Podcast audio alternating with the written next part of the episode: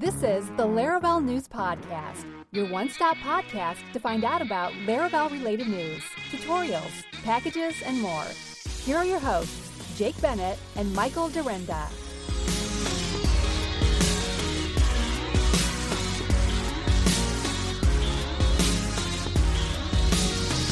Hello, ladies and gentlemen out there, you beautiful people of the interwebs. Welcome to Laravel News episode 190. This is April 25th, 2023.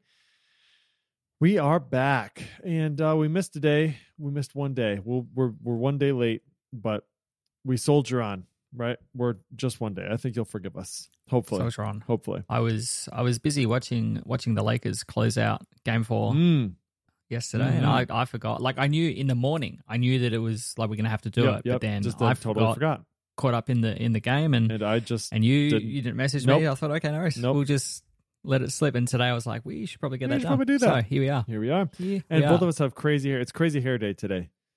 Hmm. Michael has got his.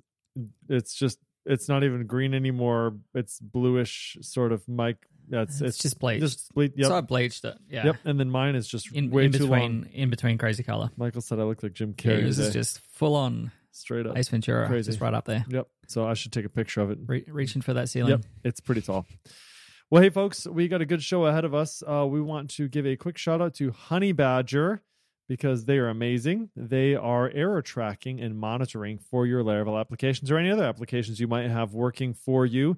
Uh, they do all sorts of amazing stuff, and we're going to be talking about them later. They are sponsoring the show. Thank you so much to Honeybadger. All right. Should we jump right into it? We got some releases, we got some news, we got some packages, Jump. we got some tutorials, all the fun stuff. Here we go. Laravel 10.7. This was released uh, the week of April 12th and included some new features. Wendell Adriel contributed a pipe method for the process layer. So let's talk about the process layer real quick. So what this is is previously there wasn't a great way to invoke commands on the box which you were running your Laravel app on. At least none that were really had that had that Laravel sort of feel to them, right?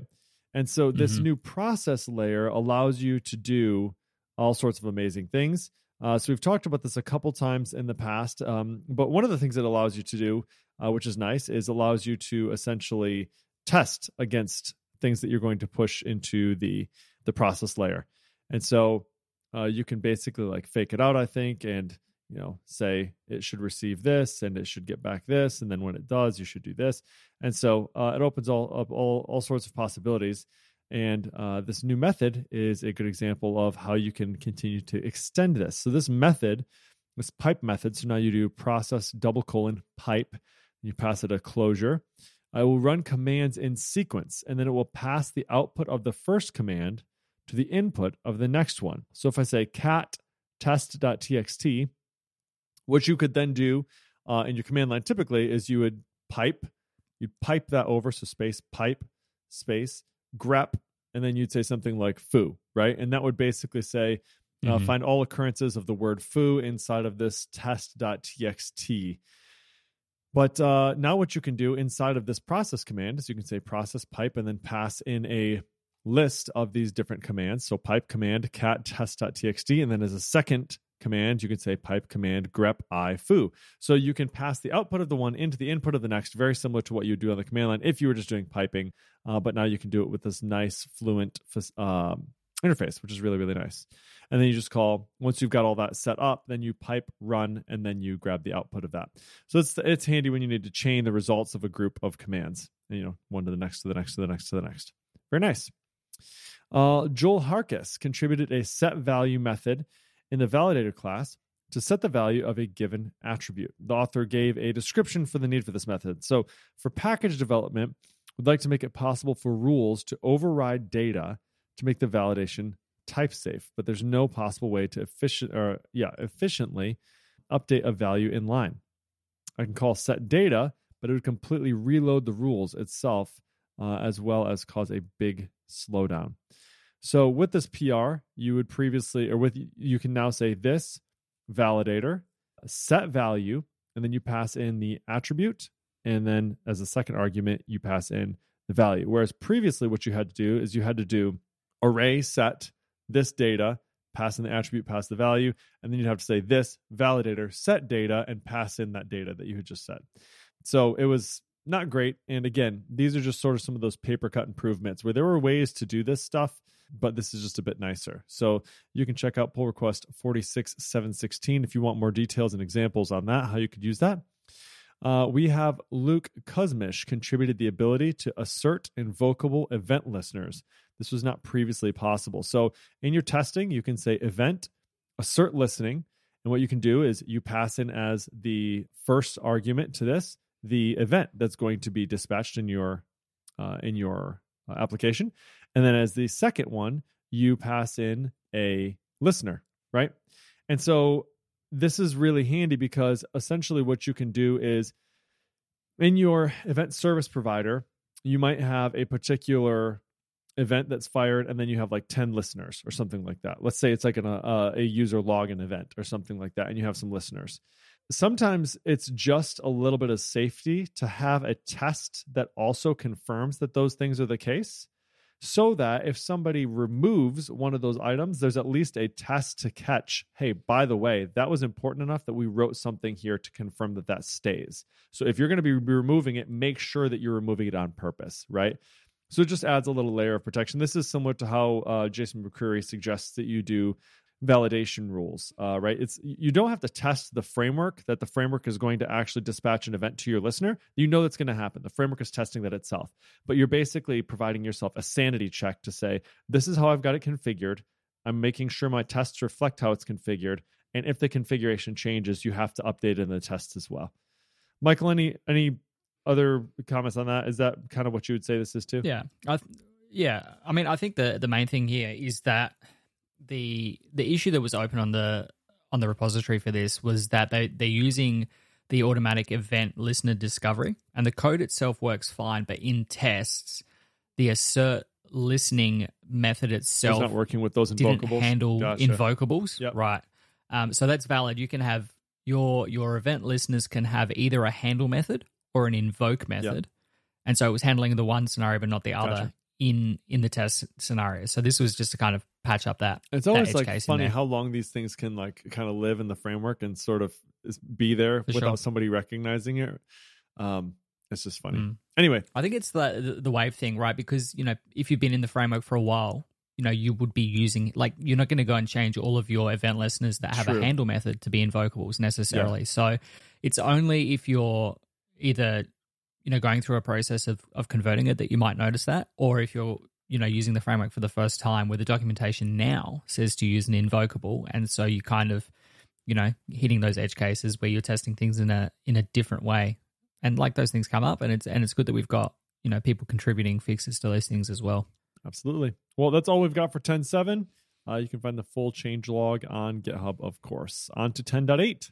yes uh, 10.8 was released uh, this week just gone which introduces several new features and improvements including a new pint rule for formatting method chaining and indentation and some syntactic sugar for the process pipe method which we just spoke about so first up laravel pint had a new version released that sorted out your alignment of your method chaining. So I know that I personally like to do, you know, this, do something, you know, this arrow user or whatever on the first line, and on the next line, indent in one space um, or one tab stop, and then do the next thing, right? So the example that Nuno gave in his tweet was this app when whatever, new line. So it's removing an extra where your editor would typically give you like a double indentation or it might try and align things like right to the end of, you know, where the last arrow is this will kind of make sure that everything's left aligned one tab stop.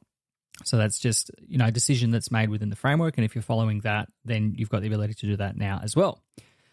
Uh, next up, Wendell Adriel contributed some syntactic sugar to the pipe method that we just spoke about. So previously you would have to um, do like process colon colon pipe and pass it a closure.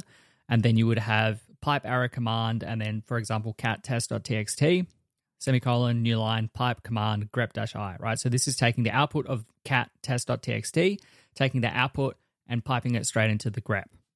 So this new syntactic sugar allows you to pass an array of commands that will be executed automatically for you. So instead of doing the, the closure, you do pipe colon colon, uh, sorry, process colon colon pipe, pass it an array, and then your first is cat test.txt. Your second item is grep dash i foo.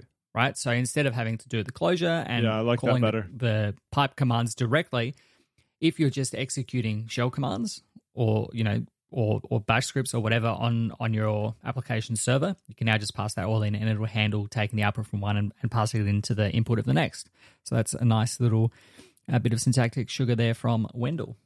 Next up, Tim MacDonald contributed class based after validation rules, which allows an array of after rules. So if you've ever used the validator make, like if you've ever instantiated a validator directly, and then you can chain on the after method to then do a whole bunch of things after the validation has taken place. If you need to do some extra testing, if you want to do some conditionals and things like that. This was previously only really possible nicely using validator make. Within the context of a form request, you'd have to do with validator, and then you'd, you'd get past the validator. Then you'd have to do like validator arrow after and do all of this extra stuff. So the improvements that were made to form request now allows you to define an after method in your class and essentially just return an array of things that get done, you know, after the validation takes place. And this kind of streamlines that process. So you don't have to use with validator and do all of this extra you know, layering of closures and things like that. The framework will handle all of that for you under the hood. So thanks to Tim for that one. Luke Kuzmish is back again, this time allowing us or affording us the ability to specify an index name when calling constrained. So this is in your um, schema definitions for database migrations. Previously, you would have to do something like uh, you know, table foreign ID four, or or do you know table foreign references on constrained null on delete. Now you can do uh, table foreign ID four, arrow nullable, arrow constrained, and pass it, you know, null, null, foreign, uh, you know, and then the name of the index. So this kind of condenses all of that stuff for you so that you don't have to have multiple declarations. Mileage may vary in terms of which you find more readable. Um, I think the, the the extra stuff, you know, using the named methods just makes it a little bit clear when you're looking at it without having to kind of look at, you know, what are these positional arguments and things like that. So options are there but it kind of cuts down the number of lines in your schema definition. So that's that's a nice little contribution there. Choose your own adventure, really. And the last one we have here, contributed by Angerin Damilar, Damilar, uh, contributed a max exceptions property that you can add to events that will determine the maximum number of unhandled exceptions to allow before failing. Uh, so we can have a look at pull request 46 800 for that one for additional details. But we'll have links to all of that in the notes for the show. I like that after validation rule stuff. It's pretty sweet. Yeah, that is very nice. Yeah. I, I mean, I've, I've had I've had do that a calls to do it, and we're Yeah. sort of, yeah, especially when you're using, I think I'm kind of tending towards using form requests more often Mm-hmm. in in our, you know, in my day job. And so when we do need to reach for that with validator thing, as I said, reading through that, it's it is a bit janky to have to do that. You know, you've got with validator, which is past the validator, then you have to, you know, call validator after, which then accepts a closure, which is then past the validator again to then do your conditionals in there. So being able to do that all in line and and still with the same kind of syntax, you know, you can pass it um, rule objects, or you can pass it invocables, or you can pass it, you know, inline closures and things like that for for one off validation rules. Just makes it um, much simpler to deal with. Yeah, it's it's it looks much cleaner. So for those of you who might be wondering to yourself, why would I ever need to use this? Let me give you a quick use case. So let's say that for example, you want to allow a user uh, to uh, let's put in they put in their email, right? Well, you're going to put in something like you're going to put a couple of rules in. You're going to say, you know, it needs to be a valid email address and then it needs to be unique in the database. It can't, you know, you can't have another user that has this same email or it could be like unique in the tenant or something like that. But then after you've gone through those those basic rules, you might have something like BriteVerify is a, a company that basically will accept an email address and tell you whether like how deliverable they think it is. Like is this actually an email Mhm. address or not? And that's maybe something that's not super easy to do inside of a rule. I mean, I suppose it could be. Uh, but then this after, uh, it also gets resolved out of the container. So in the example that he's giving here, he's resolving a service out of the container and then using this after rule to basically pass an email to that service and then go do a thing, right? So you could totally do that Mhm. right here. That's a, that's a great example of how you could use that. You do BriteVerify after you've already checked to make sure that it's a valid email and to make sure that it's unique in the tenant. Then you're going to hit that API endpoint, check to make sure that it's deliverable, and then you're going to say, okay, we're good to go. Right? You could do something like have it been pwned or something like that too. I suppose like there's there's all sorts of different things you could do with that, but Mhm. sometimes you just want to validate like the type of the data first. Like, is it an integer? Is it you know there's some uh, a couple other types of rules you want to check, and then it's like after you've done those very basic checks, then you can do a little bit more in depth check. And you might do that in your validator, you might do that somewhere else, but this is a way, a way to make it a little bit easier to do it in your validator. Hey, I don't want to take this next one because this one's talking about something very near and dear to your heart. So, Michael, take it away. Let's do it. Laracon AU is returning for 2023. By the time by the time we roll roll around again for 2023, which will be in November, it will have been four. I can't believe, but it will have been four years since the last conference. And whilst a lot of things have changed in the framework in that time, the thing that hasn't changed is the our community, especially the you know the APAC, a, a, Australia, New Zealand kind of community's hunger to learn and desire to teach. And with that in mind, we have officially announced that Laracon AU is returning this November, and the conference dates and location are locked in. We've still got heaps to do in terms of planning, speakers, uh, accommodation, all that kind of stuff. To that end, if you want to keep up to date with all the latest news as it becomes available, you can head on over to the Laracon AU website at laracon.au and join the mailing list. Um, CFP will open in May and tickets will go on sale in July. After a long wait, I can't wait to get everybody back. Really, it's I'm I'm very excited, um, and the more that I plan and, and get ticked off the list for this, uh, the the more excited I get. So I was I was speaking with our um, branding agency that's doing all of the the artwork and all of the the stuff for for the event. You know, organizing T-shirts and stickers and lanyards and and all of that kind of stuff today. Um, you know, it's it's getting quite exciting. Um, but yeah, on the I think the the week of the eighth of May is when we're going to launch the the full website, which I'm very excited about. The the branding agency have done a terrific job of that, and that's when we'll open CFP. So if you're interested in speaking, for those of you that are listening that are outside of Australia, um, we've got some limited places to to bring some international speakers in. So we're excited to to be able to do that, um, and and also obviously to you know anyone within Australia, within New Zealand, you know in in in the in the region certainly looking forward to to finding some new speakers um, if we can and and bring them to to our audience so looking looking forward to all of that Should be awesome. Should be awesome. it's gonna be great gonna be awesome All right. We have got down to the packages portion of our show. And so the first one I'm going to talk about here is HEIC images. So, what are HEIC images? So, you have a high efficiency image container images. These are, you might find these on your iPhone. In uh, you know some of the more recent versions of the iPhone, you've got these HEIC images. So which of these? These are basically it's a compression very similar to JPEG, but it's supposed to it, it saves about like half of the size uh, over a JPEG. And so iPhone uses this to store like videos and photos and things like that. And um, one of the challenges is for those of us running services where we're going to be capturing photos from users' phones. So if they wanted to upload an avatar or if we want them to take a photo of something and then send it through, a lot of times we're used to working with JPEGs or the services that we're using are Mhm. ex- expecting a JPEG or maybe you don't have an HEIC reader on your, you know, on the machines that your team members are going to be working on. So what do you do? Well, you can convert this HEIC to JPEG, but previously this was something you had to kind of offload somewhere else or kind of go through some complicated steps to make that happen. Not anymore. The PHP HEIC to JPEG PHP package is the easiest way to convert these types of images to JPEGs with PHP and Laravel. So sometimes in this case you have to do you know you have to do stuff with php where you have to install external dependencies or weird libraries or things like that. That does that is not the case here. So this package uses a binary file that was created with golang and it just ships with the package. So it's just part of the package. I'm guessing it's probably in the bin.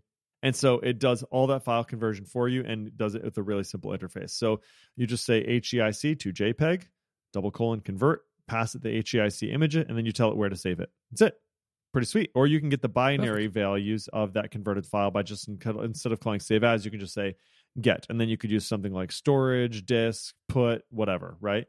Uh, it also has a little convenience method to check to see if a file is a HEIC file. So before you convert it, you can say HEIC to JPEG is HEIC and then pass it some value and then see if it is. And if it is, then you can go along and convert it or save it or whatever you have to do there. But this one is really nice because it's all Mhm. just right inside the package there, Yeah. which is really cool. So It saves, you know, it saves um because HEIC is, you know, Apple proprietary, so it saves having to you know get your users to kind of convert that to a JPEG. Right. Like you can do it within Mac OS, but it's just like this extra manual step that you don't like don't need to do Right.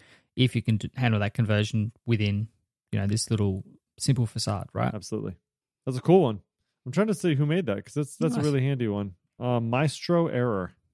Thanks, Maestro Error. Maestro error. There you go. Very nice. Uh, next up, Lunar is an open source package that brings the power of modern headless e commerce functionality to Laravel. The package allows you to have complete control over the e commerce front end experience and has done all the hard work for you in the back end. So it ships with an admin admin hub with a you know it's your UI um, that you can visit by going to slash hub after you install Lunar. There is also a Lunar Livewire starter kit that you can use as a reference to learn how to integrate various aspects of the front end store, and there is a complete reference in the documentation to get familiar with all of the eloquent models that are available. And at the time of writing, Lunar provides uh, models for activity activity logging to track changes in the database for addresses, connecting related products with associations, storing custom attributes, carts, channels, collections of products, currencies, customers, discounts, images, languages, orders, payments, product search. And if that wasn't enough, there is still more. Um, the Lunar project also plans to provide a storefront API that you can use to power JavaScript frontends or mobile apps using, using a RESTful API. So if you've ever found yourself um, in in the need of a you know headless package to, to do this kind of stuff, this is all self-hosted, open source, ready to go for you. Um, I think they're they're looking at options to commercialize it in terms of like building out full UI kits and things like that potentially. But you know, especially for agencies, if you're looking to to build this kind of functionality, having all of the back end kind of ready to go, and you just need to attach your front end to it and whatever else you need to do there, or, or your mobile mobile apps. You know, if you want to build the storefront API yourself, uh, definitely check this out. It's at lunarphp.io, but we'll have links to all of that in the show notes. Yeah, this is really, really nice, actually. I was actually looking at this today. We might end up using this for a store that we're going to build out for our Wilbur brand, the company I work for. So excited uh, to to get dig into that a little bit. I will let you know how it turns out. But uh, the branding is spot on. nice. Looks really nice, and so you can tell there's a lot of care put into this one. So cool stuff. Okay, we have got a Laravel Validate package that has over 35 pre-built rules. So this is by Milwad and it helps developers write validation logic faster with plenty of useful rule objects that are included.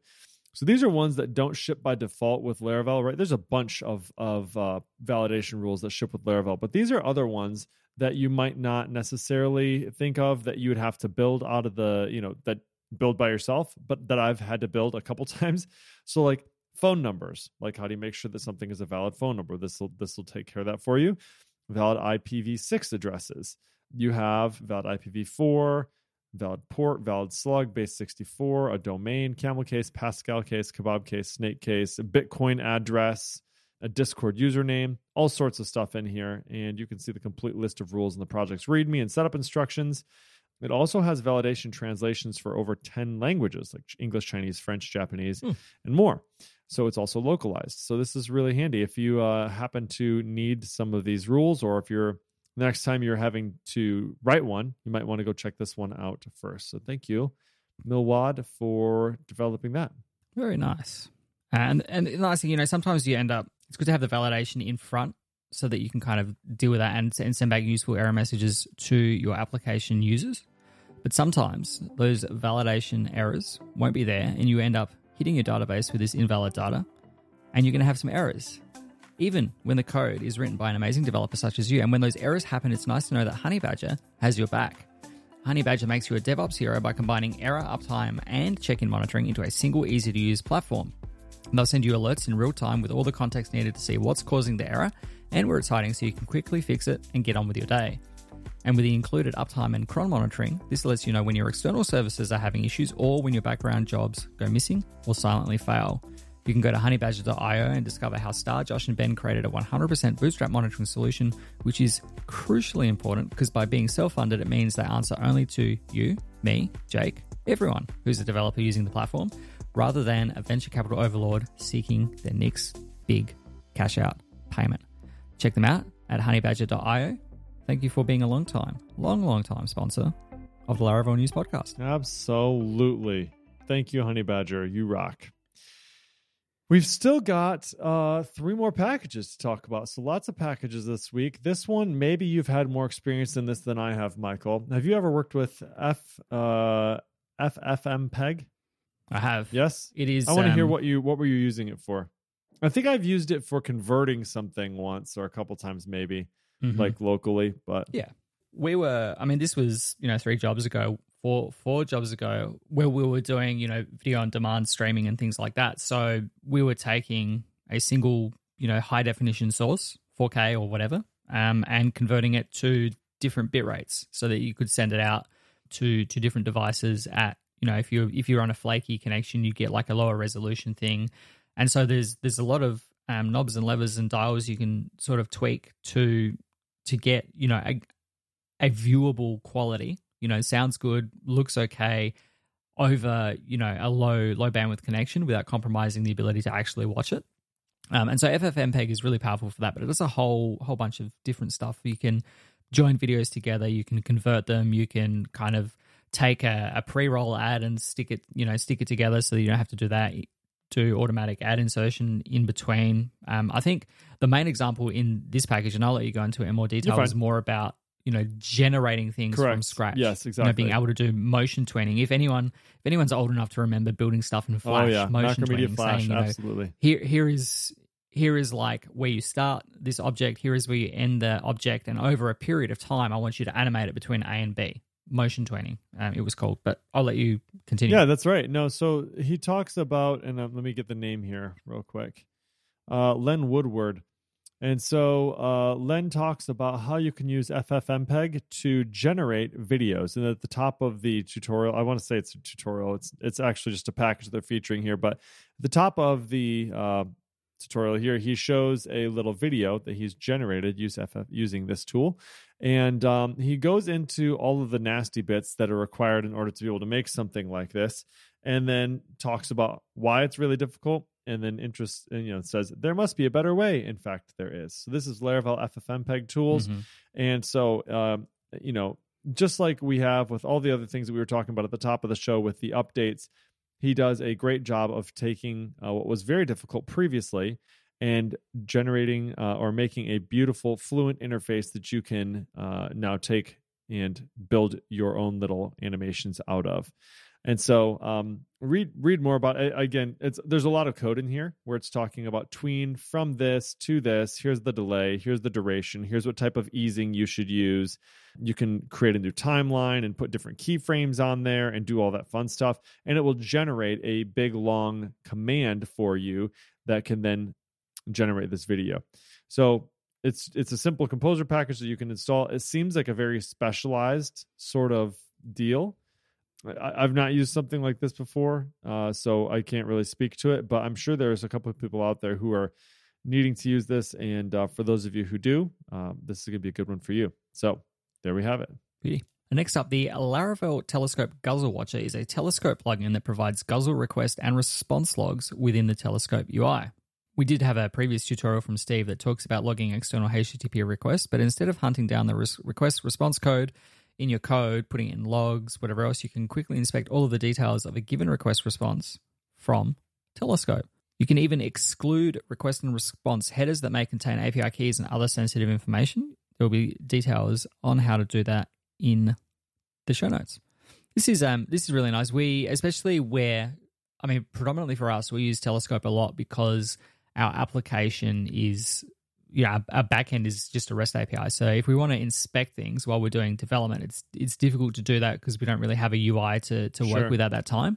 So being able to see all of this kind of stuff, and we do send Guzzle requests out using Laravel's HTTP client, which is you know Guzzle under Yep, the hood. exactly. So you can you can put in um, Guzzle has the notion of like I, I don't know the exact terminology they use, but like interceptors. So you can kind of inject them, register them as handlers. Mhm. Yeah, it's it's a hand. Well, no, Um, it's effectively it's effectively middleware. I think that I think let's just call it Yeah. middleware um, in Guzzle to be honest. And it kind of sits in there. And so for every request that goes into or out of Guzzle, irrespective of how it's been instantiated or where it's been called from, it will allow you to kind of intercept and inspect the request and response. And then this is just then putting that into your Telescope database, and then it gives you a nice HTTP client kind of um, menu item within Telescope to then go through and, and view all of that data. So that's that's extremely helpful. Um, if you want to see what's being sent out without having to, you know, without having to go in and ch- and change your code, you know, and firing requests into, you know, to dump or DD or log or ray or whatever you know you're using to kind of intercept that manually. You can just, you know, even if it's just like a, a flag that you enable that just turns on this middleware thing, so that you can do that testing. So that's a, that's a very nice package. Kudos kudos to. Let's find who's this. Who's I? Who's I? I'm I'm sorry about pronouncing your name. Muhammad is his name. Muhammad Huzefa. So uh, that's a good contribution there. I like it. Absolutely. We've got another contribution. Uh, it's actually not. I mean, this is not a framework contribution. Uh, but Paul Redmond, everyone's favorite human, thought this one was worth mentioning. So this reminds me of back in the day of all the string helpers, Caleb the String King. You remember this? Mm-hmm. So this is written by Cohen Hendricks, and this is a macro, uh, a string macro, string helper supports the stringable class, and it is called acronym, str acronym package. And so what you can do is you can say str double colon acronym, and then you can pass in a string and it will create an acronym out of that. So, for example, if you passed in Laravel News, it would create the acronym LN. Or if you said Amazon Web Services, it would do AWS. Or if you passed in somebody's name, like Eric Barnes, it would do EB. Now, you can also pass a delimiter as a second argument. So, if you put a period in there as a second argument, it would do E dot B. Or if you passed in Eric L. dot Barnes, it would do E dot L. dot B, right? And you can use the stringable class as well. So, you can do str of uh, Laravel News, and then you could um, you know string those things together as well. So yeah, it's kind of cool. It says this tiny macro could help generate text-based chat avatars for users based on first and last names. For example, if you instead wanted to use the macro directly, here's what it looked like at the full time of writing. Yeah, it's a lot. There's a lot of stuff in there. So that's a good one. It's a good one. If if you had that need, I've I've actually needed something like this before for that same reason where I was I think what I did in mine is I just said grab the user's first name, grab the first letter off that name, and then find the last name in their string, and then go to the beginning of it and grab off the first letter, right? And I would just do first, you know, mm-hmm. the initials essentially. But this would this would pretty much do that for you by generating this acronym. So yeah, kind of nice. I think Google does this, right? Doesn't Google if you don't have an avatar or something, it'll do like JB or I feel like there's there's some apps. Yeah, a lot this. of a lot of places do yeah, that now. Yeah, yeah. So it's nice because if you don't have an avatar, it's like you either have this crappy default avatar or you end up with like your initials with like a nice colored gradient, something behind it. So that's it's a nice option. Mm-hmm. Cool. Yeah. There's that one. Very good. Now tutorial tutorials. time. Two two tutorials. Two tutorials today. Two tutorials today. Like Say that three times fast. Two tutorials today. Two um, tutorials today. Two tutorials today. Two tutorials today. That's four. I can't do it. It's too much. It's too much. Too much. Too much. So Steve McDougall is a fan of actions in Laravel. And look, I will be honest, I also am a fan of actions in Laravel. Indeed. If you use Jetstream, you'll find that this is a thing that happens. By default, it will use like a, contract, an interface, and it will inject that inject that into your application, and it then provides a default implementation when you install Jetstream. So it will automatically resolve from the container your concrete implementation for that contract. And so it's used for creating users, for updating users, deleting users, whatever. Steve's kind of sticking point here was that this was meant to be a way to kind of extract and get everything out of the controllers and put that into nice places. But then he ended up with an actions folder in his application that just had everything in it. And so he goes in to talk a little bit about the CQRS or command query responsibility segregation pattern that allows you to kind of break up all of these actions into more discrete namespaces and splitting between you know your command which is your write operations things that are creating records in the database and your read operations your query operations. Um, so it goes into a bit of detail about how we've got from you know having everything in the controller to then having a, as these actions and then how splitting how we went about splitting that further into more discrete like instead of having a create new user action he would just have in the in the user namespace new user right? And so talking about that if you need some background reading, there's also modeling business processes in Laravel, which he's spoken about previously, and then shows how using um, process pipelines and things like that to get all of this done. So check that out. Very good, very in depth article as we've come to expect from Steve. And another Steve, this time Stephen Rees-Carter, has been um, kind enough to write an article for us on the top 10 Laravel audit security issues. So since the start of 20, 2022, Steve has spent his time, Stephen has spent his time conducting security audits and penetration tests for Laravel applications and has audit, audited apps of all sizes from tiny apps with a handful of controllers right through to huge apps with a multitude of modules and many different coding styles and app structures. And amongst all of that, there has been a pretty clear trend that he holds true for the apps that have been audited. Laravel itself is pretty secure, but it's easy to overlook the little things and the extra layers of defense, um, like the, the extra layers of defense and leaving weaknesses hidden somewhere. So this is 10 of the top things that he has found in the last year and a bit in terms of missing bits and pieces, things that are opening yourself up to security issues. Um, I'm going to hit the, the talking points, the, the titles, and you can go and fill in the rest in your own time. Number 10, insufficient input validation. Number 9, missing sub resource integrity. And extra reading if you need to go and find out what sub resource integrity is. Insufficient rate limiting at number 8. Number seven, cross site scripting. Outdated and vulnerable dependencies at number six. Insecure function use, number five. Missing security headers, number four. Missing content security policy, CSP. That's a whole other thing if you want to go even deeper on CSP itself, number three. Uh, number two, missing authorization. And number one, exposed API keys and passwords. How often have you accidentally committed a secret somewhere into Git? And once it's there, it's very hard to get rid of. So um, these are the things. There's also a bonus which I will leave for you to discover. But in summary, if there's anything that surprises you, if there's anything that you need to go back and check in your own applications, maybe there was something that you disagree with in this article, head over to um, Stephen's got links to his Twitter, his Fediverse, Mastodon, um, Substack notes if you want to check that out. He's also got his own security course that he's got. He's got um, a, a, newsletter that you can subscribe to for, uh, I think, regular updates as well. So definitely check that out. Uh, links to all of that, of course, will be in the show notes. That's very interesting. Stephen uh, Carter always does a really good job on this stuff. And the thing is, like, it's not that I haven't heard of any of these things before, but some of these are just annoying to do. But they are important. They are important indeed. Yep. Outdated and vulnerable dependencies. Thankfully, we have Dependabot for things like that now. You know, so like Dependabot sort of watches your composer and your uh, npm dependencies to make sure that those are uh, kept up to date, and you can turn that on pretty easily. Mm-hmm. The CP, C, the content security policy, that's a good one to look at. Those, uh, the other one that you were talking about, with the sub resource integrity, uh, basically is you know when you're loading in third party scripts using um, script tag, uh, you can mm-hmm. you can sort of limit that to say like don't let that change on the other side. Uh, so it, you know it does like essentially I think almost like an MD5 check right? Where it says like, hey, make sure the make sure that this did not change. And so it's kind of cool. It's built into the browsers now, which is really nice. nice. All right, folks. Well, hey, this was episode 190. We're approaching episode 200, which is uh, when we're going to be giving away a small car to uh, the first person who leaves a um, review for the show. Jake's paying for it. It's okay. Oh, it's I mean Hot Wheels. Did I say? What did I say? I said small car. Did I? Small car. I did say small car. Okay.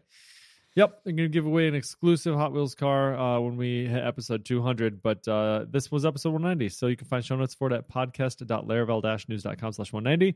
Hit us up on Twitter at Jacob Bennett or at Michael Dyrynda or at Laravel News or on Bluesky Social at Laravel News. Just kidding. Michael's like, what? Wait a second. What? No, just kidding. Uh, rate us up in your podcatcher of choice. Five stars would be much appreciated. What were you going to say? That's news to me. yeah, no, no, no blue sky. I don't think so. We'll see. Eric probably he's he's always on the cutting edge. You know, he'll get one soon enough. Always, always. All right, folks. Till next time. We'll see you. Bye.